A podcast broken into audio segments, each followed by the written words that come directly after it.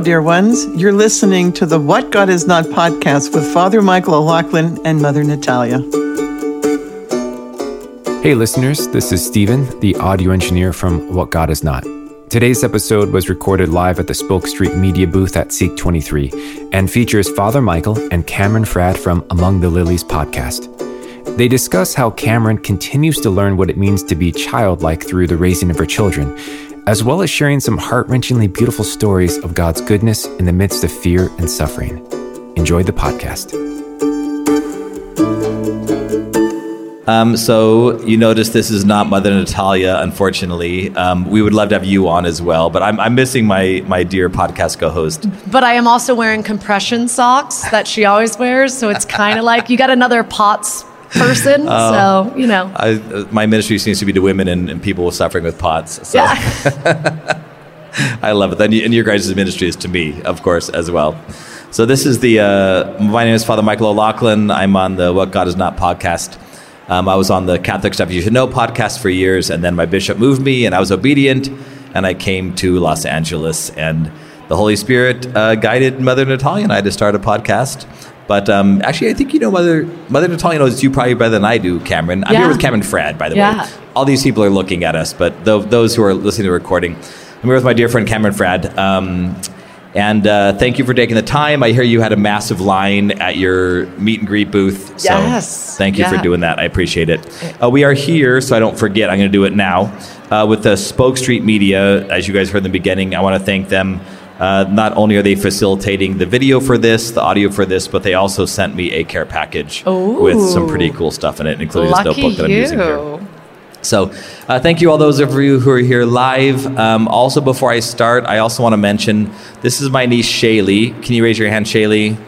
That's my niece Shaylee, my oldest niece.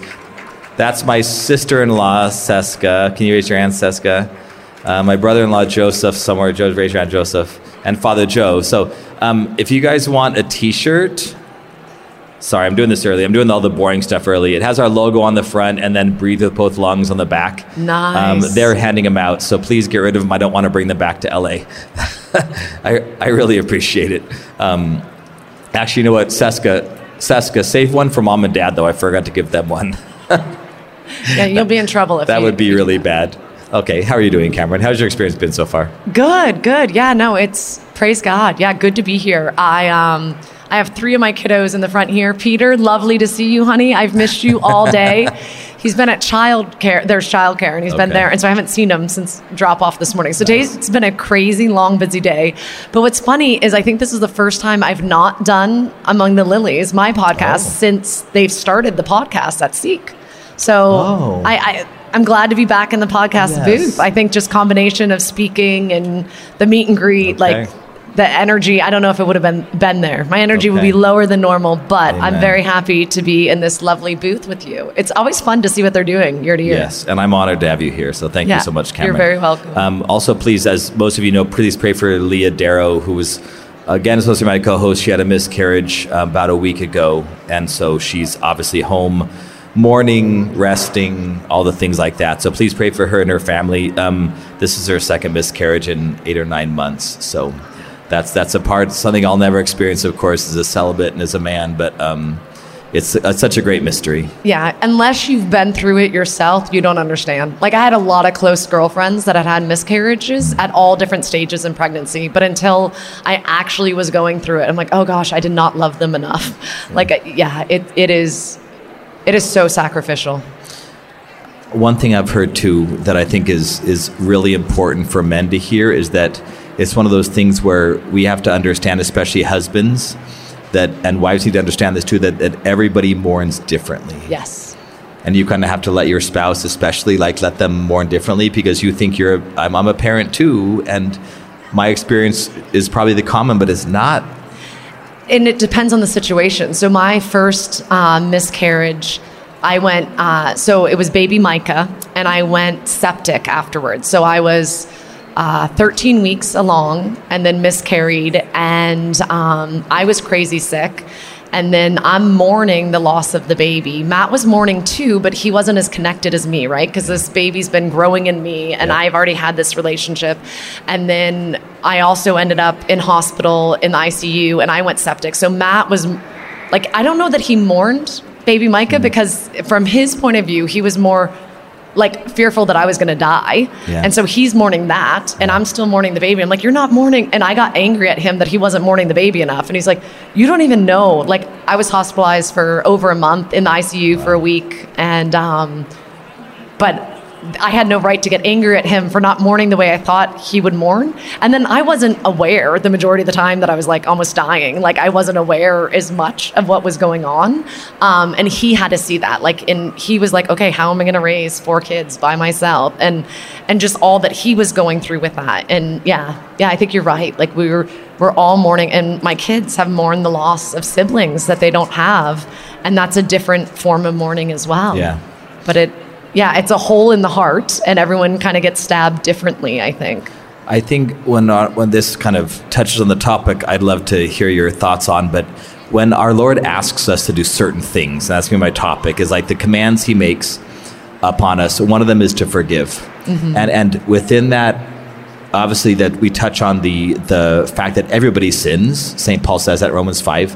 But when when someone's in the midst of weakness and vulnerability, like you know, someone's either suffering in a different way than I expected, or they're suffering in an irrational way, but they're still doing it, or the, or they're whatever the mourning, whatever that that looks like. It's almost like you prepare to forgive in the moment, even if it's not a sin. You- You're, you're still kind of saying, I'm gonna I'm gonna allow this person to be weak and to to mourn differently, and even if even if it's a sin or they they're actually going to mourn in a different way later on, and they're just kind of in shock, whatever that is.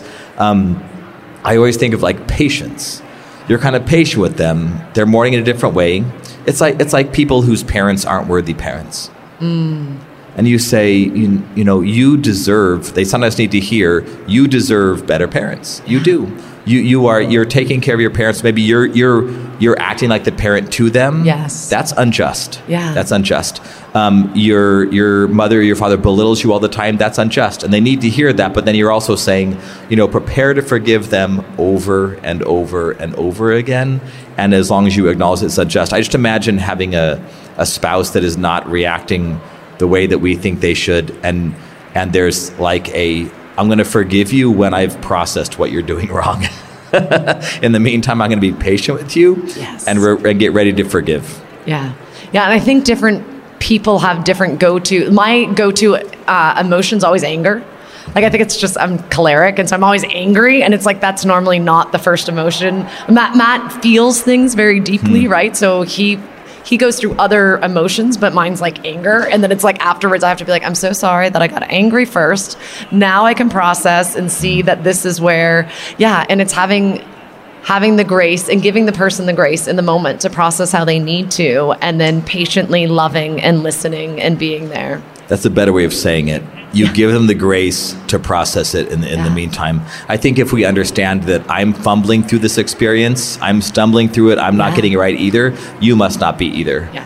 And we do want the other to be stronger than us, and we want to be stronger than them in these moments. But sometimes I think the acknowledgement of the, I don't know what I'm doing either. I, I'm mourning. I don't know what that looks like. I'm trying to forgive. I don't know what that exactly looks like.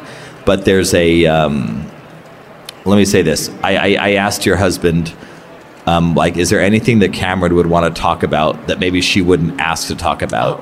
And can you guess what his response was? no What it's like for a woman to marry up. oh That's nice what he said. Yeah, nice That, that was his. his It- it's humbling. That's what it is. immediate, immediate, immediate response. And then I asked again, of course, um, and he, he he didn't have much else to say. But I thought, you know, there there's something there's something about the experience a mother had, and I'm just I'm just going to ask you out of my out of my celibacy here. Um, but I, I have a couple commands from the scriptures that our Lord asked. I would love to hear success stories that you have, or just insights into ways that Christ commands you've experienced them lived positively. okay And I'll start with this because this is the first one that came to mind when I, when I thought of you. Um, you've raised children, and how do you interpret from your experience what it means to be childlike? when Jesus says you must become like a little child to enter the kingdom of God, like how, how has it been as a mother raising children? How have you have said this is what he means? I think there's a lightheartedness. I think Mother Natalia embodies this. She's so childlike. She is. Um, she's not childish, but she is childlike. And I think having a like taking every moment like as it is. Like not not overly thinking or overly anticipating what's going to happen. And I also like my I joke that the part of my brain that like thinks things and then speaks is broken. So like I only process like I'm not thinking and then talking to you. I'm this is me thinking out loud, Yeah. you know? Um, and I think that's how kids are. And so I think sometimes we get so caught up in our own thoughts, especially as adults, and we're like, oh, this is the way I ought to say something. And, and, and kids don't do that. Yeah. Like they just say whatever comes to their mind and they. Um, they're just jolly and running around. My my son Peter like was supposed to check in with me every ten minutes yesterday, and he disappeared for too long. And I was like, "Where were you?" Well, mom, I was with a nun and we were playing games and we were just having so much fun. I forgot about the time and I forgot to look at my watch. Yeah. And and it's like, okay, you still need to check in with me, but it's like I get it. Like being a kid, that's part of it. It's just like having fun and not worrying about everyone else and just being here in this and Yeah. enjoying it and Yeah. having so much excitement for this and not looking back at all the things you should have done and wished you had said or looking forward to what you will do in the future, but just being in the present moment. In all humility, I think that's something that I do well, Good. but I know it's really annoying to the people around me. Yes, yes. And so I don't want to like I, I I know there's like a way that that becomes sin because I'm not considerate enough of the people around me. And actually, Mother Natalia was one of the people who had a conversation recently, and she just said, "You you presume upon my friendship. Mm. Like you you you know that I will be patient with you. You know that I will I will clean up after you if you make a mess in in some way." and and and I thought I am being I the devil has convinced me it's childlikeness, but it's really not. That There's like a, a lack of intentionality in in you know she sends me letters all the time, and our listeners know this. I have not written her a letter in years because I'll call her, I'll text her, I'll I'll, I'll go out and see her as often as I can, but but but she asked for a letter. Like, why don't I just do that? Yeah. You know, she she asked for something specific. Like, I, I'm being a bad friend when I don't do that. Now, I can chalk that up to being childlike because I think there is a sense when it is like that. But there's also a sense where we say, I need to, I need to actually put some work in, put the self gift of of my Christianity into Yeah. this love of well. So I I just did a podcast this morning with another friend about. Um, we talked about that that that kind of that, that constant growth that Yeah. that constant um, I may have done well today I need to do well again tomorrow and what that looks like so yes the the devil loves to show us something that's shiny and beautiful and good and then show us the wrong way of going about it like Adam and Eve like Tower of Babel etc so anyway that's my own reflection upon how childlikeness is the gift God gave me and I've kind of allowed the devil to twist it in my mind Yeah. Um, no, I, I see that. But with that too, I think not, and I know you're not doing this, but just saying it for our listeners or people out here that are listening, um, not beating yourself up over it. Yeah. So like that Satan totally wins. Chi- chil- having a childlike faith is not trying to be like struggling with scrupulosity or trying to like be like, oh, I'm the worst ever. Mother Natalia is so great because she always writes letters, and I'm the worst ever. Like she doesn't want you to beat your, yourself up for not doing it. Um, the devil really wants you, and then he double wins. It's like, haha, I got you to think that this was good, and now you're beating yourself up for not doing it. And we've talked about that on the podcast before that that's even sometimes a worse sin. Yeah. Like the devil gets us to, to move even further from Christ, not because of the sin itself, but because of the shame we felt afterwards. And the shame actually allows that sin to become debilitating where it didn't have to be. No. It may have been an easy forgive, easy go to confession, work on it a little bit, and, and it, it becomes just completely I may I may skip church. I may be so down on myself that I stop receiving the sacraments for a while. I you know that there's um the devil just loves to to make a mountain out of a molehill in Yes. that way. Um, and and actually she knows that very well because she she tends to that. Yeah. She tends to that. So she knows that I don't. Um, and she she she would resist that. I think we're more alike, and Mother Natalia and Matt are more Okay. alike. and um, obviously we have very different relationships, Yeah. but same idea, you know, and the the strengths where the other can like, yeah, Yeah, and that, that's another way of understanding being patient. Yeah. Because one of the things I can say as a priest that is one of the hardest things for me to do when I when I'm talking to someone, and this this is my one of my big pet peeves.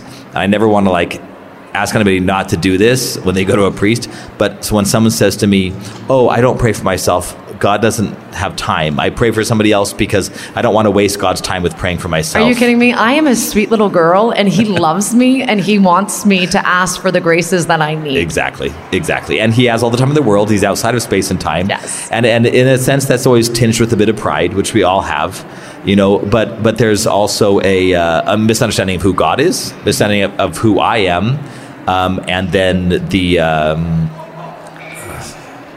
I And- forget where I was going with that, tying it into the previous forgiveness. But Mother Natalia, she she understands that very well, and so she is eternally patient and, and, and resistant to that happening. And yet, she will have a very serious conversation about my weaknesses as well, which is good. Which is good. Yes, we need those people in our life. We do, absolutely. Yeah.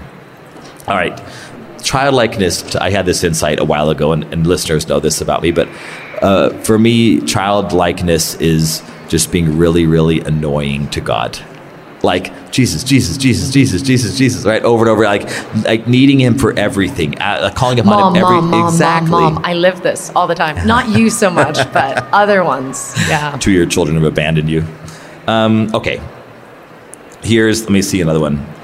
Uh, okay, he, so Matthew 5, this is the, uh, the Sermon on the Mount. Um, Jesus tells them, the apostles, if you want to be a member of the kingdom of heaven, right?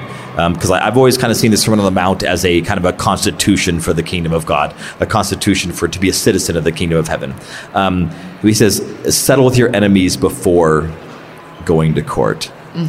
I'm gonna I'm gonna share a story first. I love I would love for you if you have any insights or it's like child like this. You must become like a little child to enter the kingdom of heaven. You've seen your children, and that that's informed you about what that what it means to fulfill that commandment. So I'd love to hear your insights into what it means to you know if you're going to court with your enemies, settle them on the way, or you may you know have to give the last penny in that kingdom of God. Um, so I'll share a story first to give you a second to think of that in a moment. Um, I had a, a parishioner who who was incredibly devout. He was kind of a loner, but he was incredibly devout. And he came uh, to church and he would receive the Eucharist and he started sharing some stories. And he actually lived with me because he had, he had become kind of homeless. He lived with me in, in my guest room in my house for a while. And, and I didn't know the whole story. But then one day he stopped receiving the Eucharist and he would just stay in the back of the church. Then the next Sunday he didn't receive the Eucharist. Next Sunday he didn't receive the Eucharist. And I finally approached him as like a good pastor should. And I said, like, brother, why, you know, can I ask you, like, why you're not receiving the Eucharist? Why it's been weeks? And he just said, oh, um, this, this, uh, this old landlord that I had uh, will not reconcile with me. And so I'm following the scriptural mandate that I cannot receive the Eucharist unless I reconcile with everybody. And it just broke my heart. And I had to say, Oh, brother, you need to do whatever you can. Like, have you tried reconciling? Unfortunately, she had a restraining order against him, which makes reconciling Makes really, hard. really hard. Um, so, so he guided me in coming up with a plan of what it meant to pray for her, to to in, you can't even write her letters. It's pretty much she. He, he has to allow our Lord to bless her in these different ways. And he said after one week, he says, "I'm, I'm not going to receive the Eucharist one more week until I have the right heart in praying for her to do this." And then he did. And I thought that that was such a way of of understanding that she's going to cry out for justice. I still don't know what, what she felt he did, um, maybe what he did do, um, but he he jumped ahead of her crying out for justice by not receiving the Eucharist, having that as a sacrifice of prayer, and then just praying for her.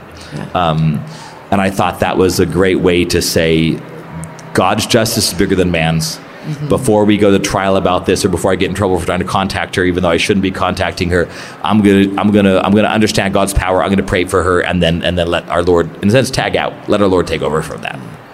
Any insights? Any stories? Yeah, I um yeah, so my my first thought is just how with the childlikeness, how quick kids are to forgive. Like, I feel like it doesn't matter how bad we mess up, they're so quick to be like, I forgive you.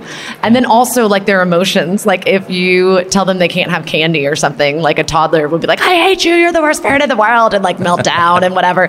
And two seconds later, they're like, You're the best mom ever. And you're like, Okay, you're on a bit of an emotional. I think it was a sugar high, and then you came down. But um, yeah, I think it is. And then even the situation that you talked about, like having a mindset to quickly forgive and not um, and the other person doesn't need to be perfect in their contrition um, they don't even need to ask for forgiveness but choosing to forgive them Yeah. you know and loving them in that we have so many saints that are so good at that you know and jesus himself forgive them they know not what they do That's actually intriguing. I, I, I wonder as we mature. So another thing that someone told me that I think I've shared on the podcast before, I, I had an assistant for eight months, and he was older than me, and he, he was a vocation from the parish. I'll shout out to Father Joel Barstadt, and he his vocation from the parish, and then he went off to go teach at the seminary because he had a, already had a doctorate in theology, and he came back, and uh, but when he left to go to the seminary, I said, um, you've worked with me for eight months as a priest. You've been with me a deacon for a year before that, and you've known me for years. Um, I need, I want you before you leave as a brother priest to tell me like what are my big weaknesses in the Yeah. parish. What what are the things you've seen that I can right the ship or correct that you've seen as a parishioner, as a deacon, and as a brother priest? Like you've gone from being, in a sense, I'm an authority over you as a parishioner to uh, being a brother priest in in the spiritual realm. There's an equality there, and I just said, you know, can you please tell me? He says, oh, I, give me 24 hours. I was like, absolutely.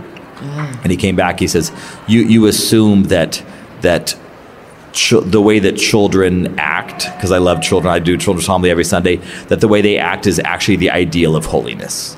Mm. And and I said, "Isn't it?" Because I, I, I kind of thought that there's an innocence there before they sin. Is, isn't Right. that purity before they sin? Isn't that the ideal? And he said, "No." He said, "He said God calls them to mature. Like you need you need to mature. So there, there's some there's some aspects of childlikeness just because they haven't sinned yet.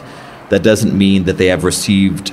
All the graces of our Lord that come from the sacraments and having to struggle with temptation and all those things. That's what makes someone truly holy and like and like worthy of, of the kingdom of God in that way. Um, so all of these things are subtleties and nuances. All these things need to be honed in a way. But th- there, there's uh, it's it's such a, a, a good beginning. And when children waver like that, there's something to say like I hate you, and then I but I forgive you immediately. There's something beautiful about that. But there's also maturity needed Yes, that we need. as they grow up, they will learn, and yet kind of keeping that spirit. Yeah, and same with sacrifice. Like kids kids don't know how to sacrifice the way we ought to sacrifice. Um, like there's a that whole new uh, that's probably my kid. peter's at your ball? No, it wasn't him. Okay.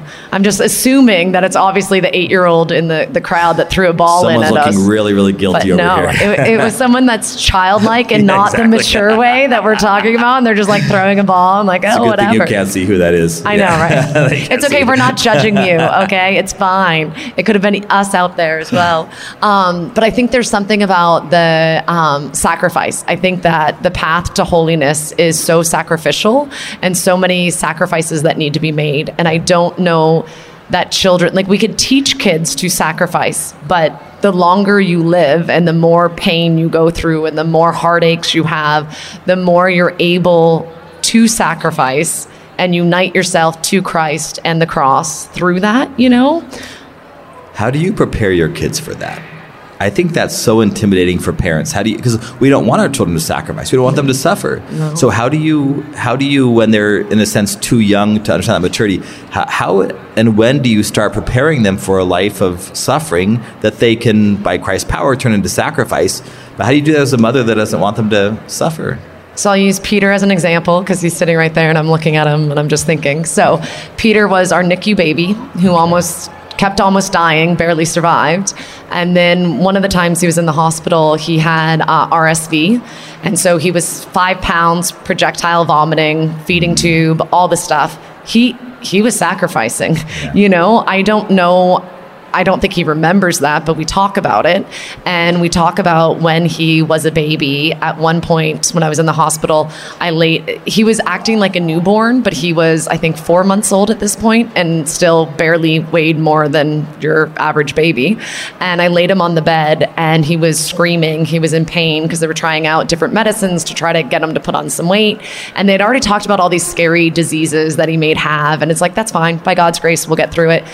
I left the hospital room and I probably walked to like where where that guy in the red shirt is. It wasn't that far. That guy, there you go. Thank you. I went to the nurses station to tell them what was going on and he was screaming. He's hooked up to all these machines, so I can't take him with me. I come back, huge hospital bed, little tiny 5-pound thing right here, right?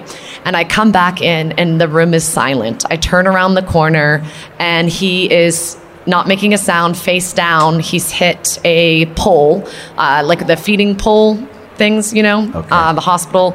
And I flip him over, and he's got a huge lump and a red line, and he's non responsive. And so I didn't cry. I said it sounded like an animal dying. It was like something it within just went, Ugh, you know, and just so much pain and agony. So I knew I was suffering. He was suffering. He didn't know he was suffering, but he was suffering. Yeah.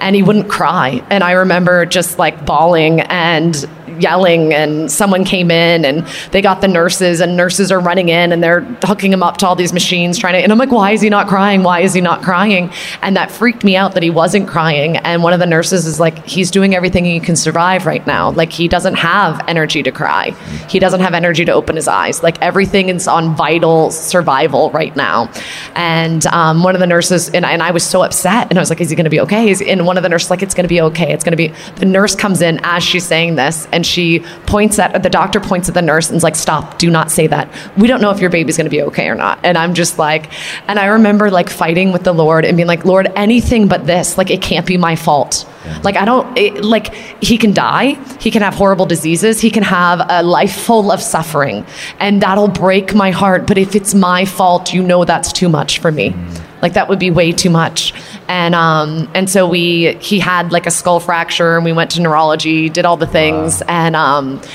and then uh, we talk about it afterwards. Praise God, he survived. You can see he's alive. But we talk about, and he talks about it as when Satan kicked him off the bed.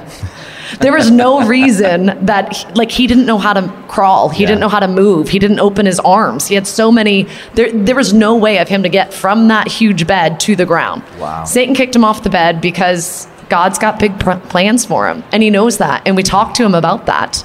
And he was also our little guy who would always kiss um, our priest's icon, Father Stephen, eh, or his not his icon, kiss his um, cross. Yes, and always kiss it and hug. And um, he renamed all the icons. We went to the icon room, and he's like Baba Jesus, Boo Boo Jesus, Sad Mama Mary, you know. And he, of my kids, he, all my kids are beautiful and have prayer lives, but Peter has a special holy, like. I don't know, a special calling. Like the Lord, I don't know if he'll be a priest, I'm not sure. Like, but there's something that the Lord has uh, has something special for him. And obviously the Lord has something special for all my kids, but I think that's suffering. That's a real thing. And and knowing and I, and I already have seen the way the Lord has worked through him to help heal other people and um yeah, and he inspires me in my faith. He's got a prayer room that's beautiful, and he has so many icons and and just beautiful things. And and I think, um, yeah, I we we talk about that. We talk about suffering and offering things up when something hurts. My ten year old today was showing me, um, she's got a big bruise and lump on her on her leg, and she was telling me about it in adoration. I was like, offer it up you know? Not in a like offer it up and get over it but no truly offer it up. Be like jesus my knee hurts right here and i'm going to offer it up for so and so so oftentimes my kids are always praying for babies. I pray for babies right now all babies that no one kills any babies you know? They're always praying for the end of abortion praying for friends that are pregnant and i think teaching young children to offer things up and um, yeah and then when s- harder sufferings come we love through that and we affirm them. Like recently, our pet uh, passed away. And so, talking about that, like, I'm like, I know you're hurting and I'm so sorry, but it means you loved him. Yeah. Like, you loved him so much. That's why your heart hurts. Yeah. And this is suffering. Yeah. Yeah. I, I, I've looked at I've looked at babies before before they have any sort of self awareness, and sometimes you you'll see a child that is obviously going to have a rough life, whether it's a, a physical disorder, mental disorder, you know, a, a big um, like a big mark on their face or a deformed head or something like this. And you're like you're like, you look at how happy they are, and you go, please, Lord, let them be this happy throughout Keep their whole life, because this is going to be their life is going to be a struggle. Or you see a, a kid born into a family that you know like a kid, you know, born with, with a heroin addiction, you know, from their birth. It's like this child is going to suffer so much, and I, I just I pray that that when they grow, that they will be comforted and and find joy and all those things. I I, I can't even imagine being a parent and having to teach my child that you're going to be. I mean, imagine like like if like if you're you're you're, bringing a, a kid into a world that's racist you know, and, and your kid is, is black or something like like like how do you do that? How do you prepare your kid for a, a world that's going to be rough? The world's going to be rough, and, and it's so yeah. The the way that God does it, what God did with Peter, right? He just he God he takes care of it. You know, he he he teaches the kids when they need to know. The most heart wrenching stories I've heard that are also beautiful are these these Syrian martyrs.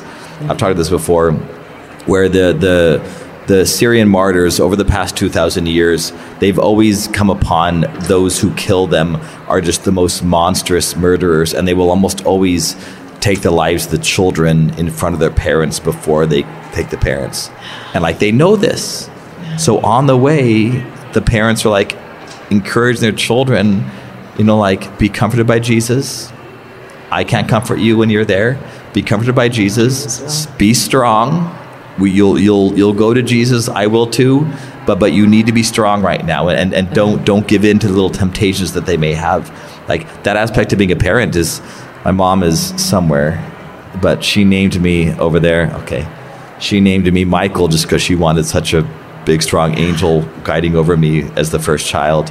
And I, I still think back on that all the time. I'm like, she knew Yeah. that she wasn't going to have full control. She knew that she couldn't keep me from suffering. She knew that she couldn't keep me from sacrificing either. And so she kind of tagged out, you know, with the Mother of God, with St. Michael the Archangel, etc. So yeah, moms are amazing. You guys are amazing with with how much you how much you know the risk of what being a parent means.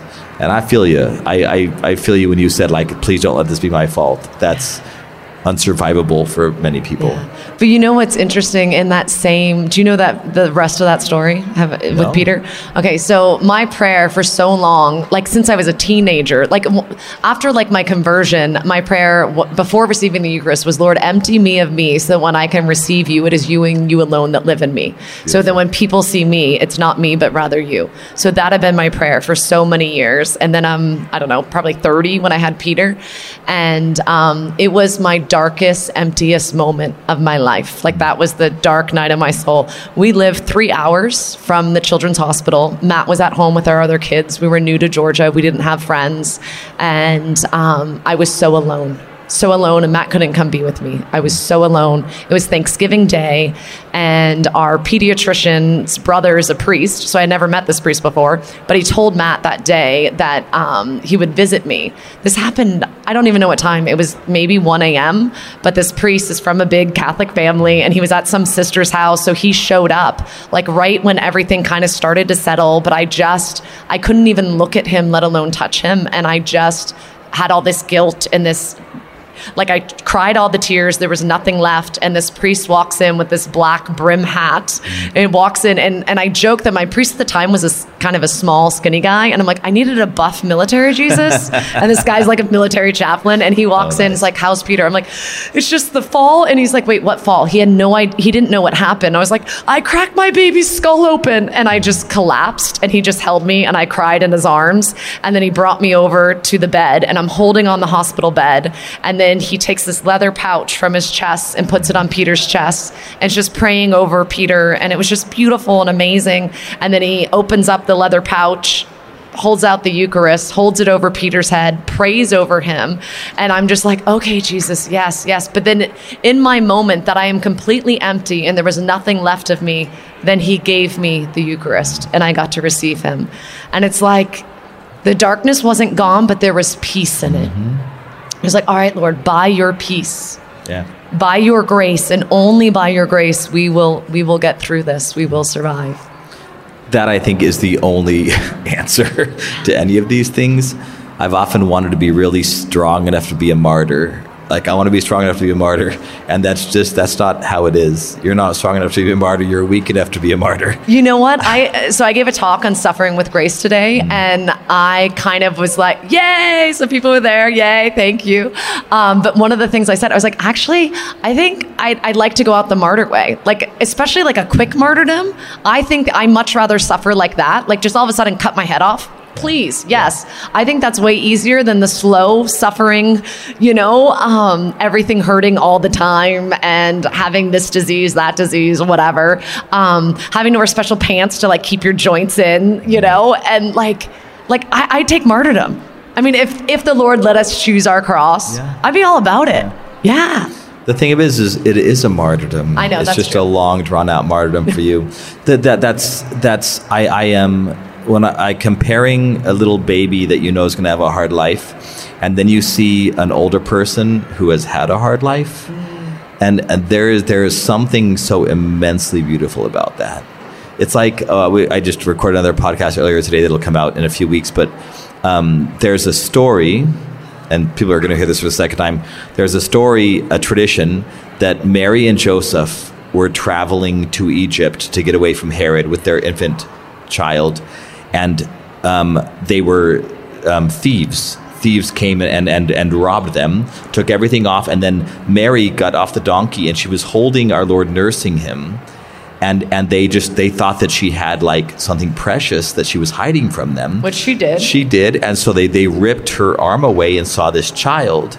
And it says the the thief looked at the child and had the same reaction that the woman had who pulled moses out of the reeds and said like this is a beautiful child and there was something about this child even though it's in a sense an enemy it was worthy of saving and so as the story goes they put him back on gave them back all the things and the mother of god said to him you will be rewarded for this you'll be rewarded for this now, I've never heard this before.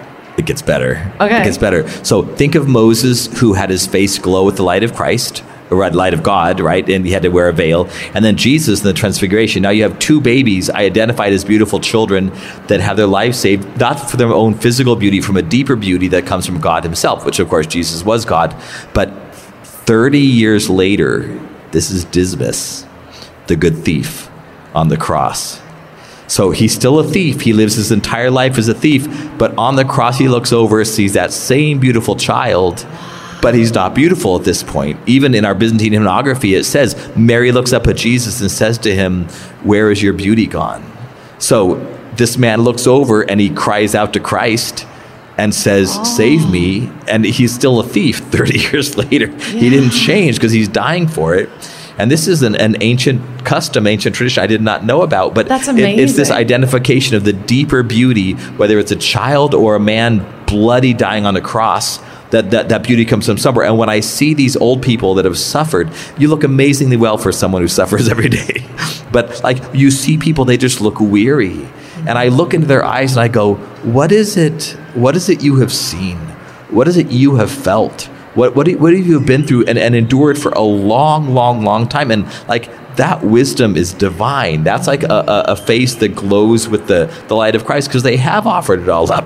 And for a, the daily grind they've been through over and over and over again, you know, is just is incredible. So whatever Dismas, the good thief, recognized in Christ is like it, it wasn't a physical beauty. It wasn't the surface. There was something deeper. And I think people that suffer a lot, that's what they have. And people that have the eyes to see can see that. Yes. You know, Yes, I agree. And it, it is the path to holiness.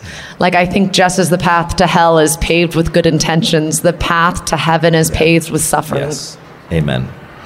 And suffering well. And, and Yeah. that, that that's something that not many people do. And I'll tell you this, one of my one of my goals in life is to be on my deathbed and not to be grumpy.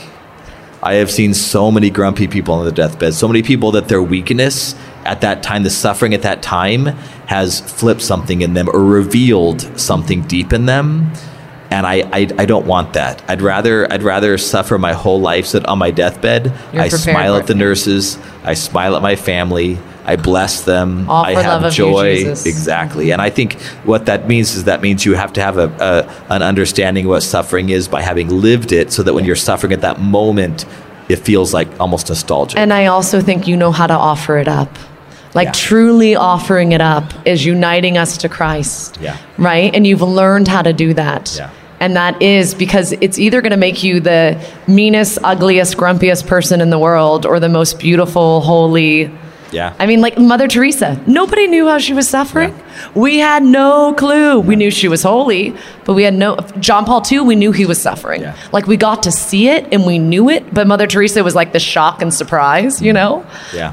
But every single saint has suffered massively. Matt Talbot comes to mind too. Matt Yes. Talbot was the uh, the Irish, Irish. the drunk who who was re- resisting drinking for so long and nobody knew. Like if he heard one syllable from his friend's voice or saw one flicker of the neon at his old bar, he would turn in. He knew it. So he had to isolate himself from all of his friends, from all the places he used to go, and put in the daily grind for a long time. And people didn't even know. People that knew him didn't know he was an addict, didn't know he was recovering, didn't know how hard it was, and he kept all these things close to his heart. Do you know he was huge in the beginning of our marriage when Matt struggled with pornography? Okay. We lived in Ireland That's and he right. took You him. met in Ireland, didn't you? What's that? You met in Ireland. Yeah, yeah, Okay. yeah, with Net Ministries. Wow. But this was after we got married and we were doing, uh, we were youth ministers in Donegal. And um, yeah, Matt Talbot was huge. And Matt That is beautiful. said that prayer every time like these, these chains, I take them off of pornography and give them to you, Our Lady. I will enchain myself to you just as he did with alcohol. Like I, I will chain, change in my chains of alcoholism to you, Our Lady, in Christ. Wow. There's there's so much there. I, I I had a herniated disc and I prayed for martyrdom every day. Just from a herniated disc. Yeah. Like I can't even and that, that goes away if you get surgery or if you Yeah. you're healed whatever. I can't even imagine. Thank you for that witness. Yeah. Matt, Matt said you, you wouldn't want to talk about suffering, but I, I, I'm, I'm honored that, that, that it came up, and that's part of your life as well as, of course, your children. Um, I want to go from the sacred to the profane real quick because I, just, I just got the 10 minute mark about Oh, three yes, minutes yes. ago. Um, just so that when people see the photo, so there's a photo that I sent out of, of you about to smack me. And you want me to tell the story, or do you? You do it. Go for it. So, so what? When you we'll, we'll make that photo also the the head of this podcast. I can find the real one. I just have your phone number saved with that photo, and so I just took a picture of uh. that. But I have like the real one. I've got to go have back time, and through. so that Yeah. would be great. So we were at Mother Natalia's life profession, and we had this great Vespers outside, and I come over and I was talking to you, and I forget I, I said something snarky. I to this day I don't, I don't remember even what it remember what it was, I though. said something snarky to you, and she winds up and smacks me on the side of the head, and like so hard that I think it startled you, and It was harder than I thought. I was like, oh wow, I, I forget my own strength sometimes. and I thought it was because I had said something snarky, and you were like, "I'm No, so No, the best was you apologized. I'm like, no, I deserve that. That was fair. And I'm like, oh no, no, I'm so sorry. I didn't mean to. You had a mosquito on your head, so I just was, I was hitting. She literally smacked a mosquito and she had blood on her hand from the mosquito. There's blood on the side of my head. I thought it was because of what I said. I'm like, I'm not offended. You're fine. You can be snarky. And I told I was like, I was like, I deserve that. You're right. Thank you. But I loved your attitude. You were like, "How dare you hit a priest?" But you're like, "I was snarky. I deserve that." I'm like, "No, no, no. It was a mosquito. Here you go." So that we we reenacted so we a photo. reenacted it for that Of me hitting little him photo upside the we head, had on which was there. So. I just wanted to explain. Us people were like, why did you take a photo of her smacking you? I was like, so anyway, it was it was pretty funny. All right, so um, we'll finish the podcast. Um, if you'll think of a prayer intention, we just ask our listeners to pray for something when we have guests on. Okay. Mother and I do all the time. Um, so anyway, the, the normal spiel I'll give it just because we do all the time. But um, we're on we're on of course all the platforms for what God is not. We're on Instagram, Facebook. I'm on Twitter, Potter Michael O. Uh, we have a great Goodreads page, Goodreads page. Um, that's where people can see what we're reading, what what we can see what they're reading, etc. Uh, we love comments on Apple Podcasts because that gets the algorithm changed and people hear us more. Um, we have a fotina.org is our nonprofit, and we uh, that's why I'm here. I wouldn't be here if it were not for that. So thank you for the supporters of Fotina. Um, that paid for my flight and paid for my hotel room. Focus paid for for this uh, paid for the registration. Um, but then we also on Patreon, and we do we visit people depending on how much they could give. We visit people, send them swag, etc. And um, Fotina mostly supports our evangelical but it also support 20% goes to the poor, and then 10% goes to some other mission that's doing something similar, and 10% goes to the bishops just to support support the, to the church. In other words, um, and then we're on YouTube, audio only. I think that is everything. So uh, prayer intentions. Um, I'm gonna ask you to pray for my dad's health. He's here. He's over there. And uh, I'm, I'm, asking that just because my mom asks it all the time. So I'll pass it on to you guys. My dad was in Vietnam. He suffered a lot from Agent Orange, and he continues to suffer with um, sleep apnea, congestive heart failure, asthma, and he's an absolute trooper. He's similar, right? Just I wouldn't even know he was sick unless my mom asked for prayers. or she says to me last night, "Do me one favor, give him a blessing." I'm like, "Mom, that's not a favor. I will absolutely give him a blessing. I anoint him every single time I come home. There he is. Hi, Dad." Um, anyway, so please just pray for my dad for his health. And um, he's he's a Marine, so he's very cool, calm, collected all the time, which I love. Um, but but he's he's a great witness to um, being having a, a, immense consistency in in his pain. And I'll share one last story that I told the other night. It's so beautiful. Dad, when we were kids, taught us. I may have shared this before. Taught us how to finger spell dad knows where I'm going with this story, taught us how to, to just do sign language, but just with the letters of the alphabet to fingerspell.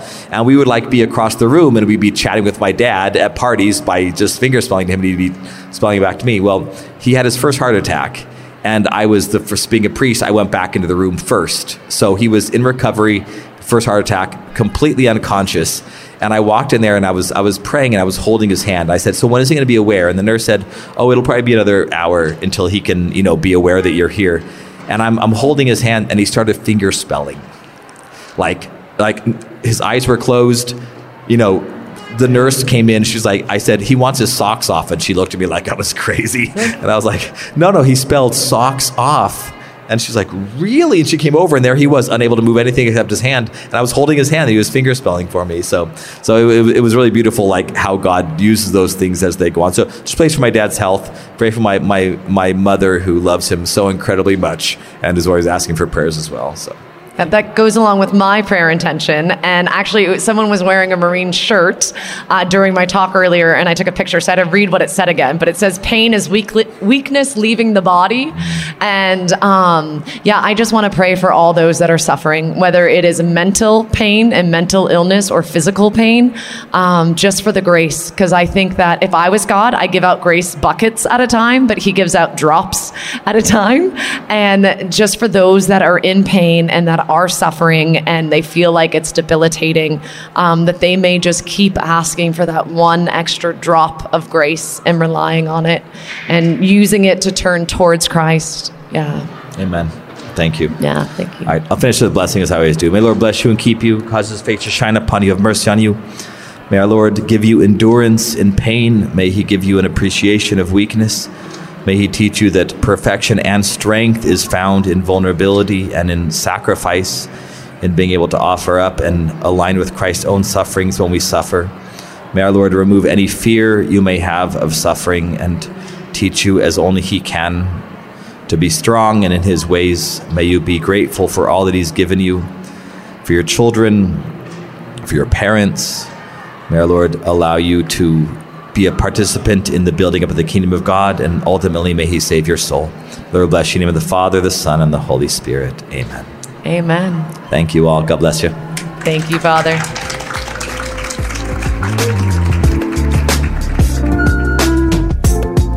We hope you enjoyed this podcast.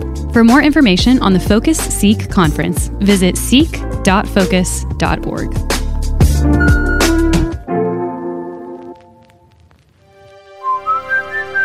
This episode of the Seek 23 podcast was produced by Spoke Street. For more great podcasts, visit spokestreet.com.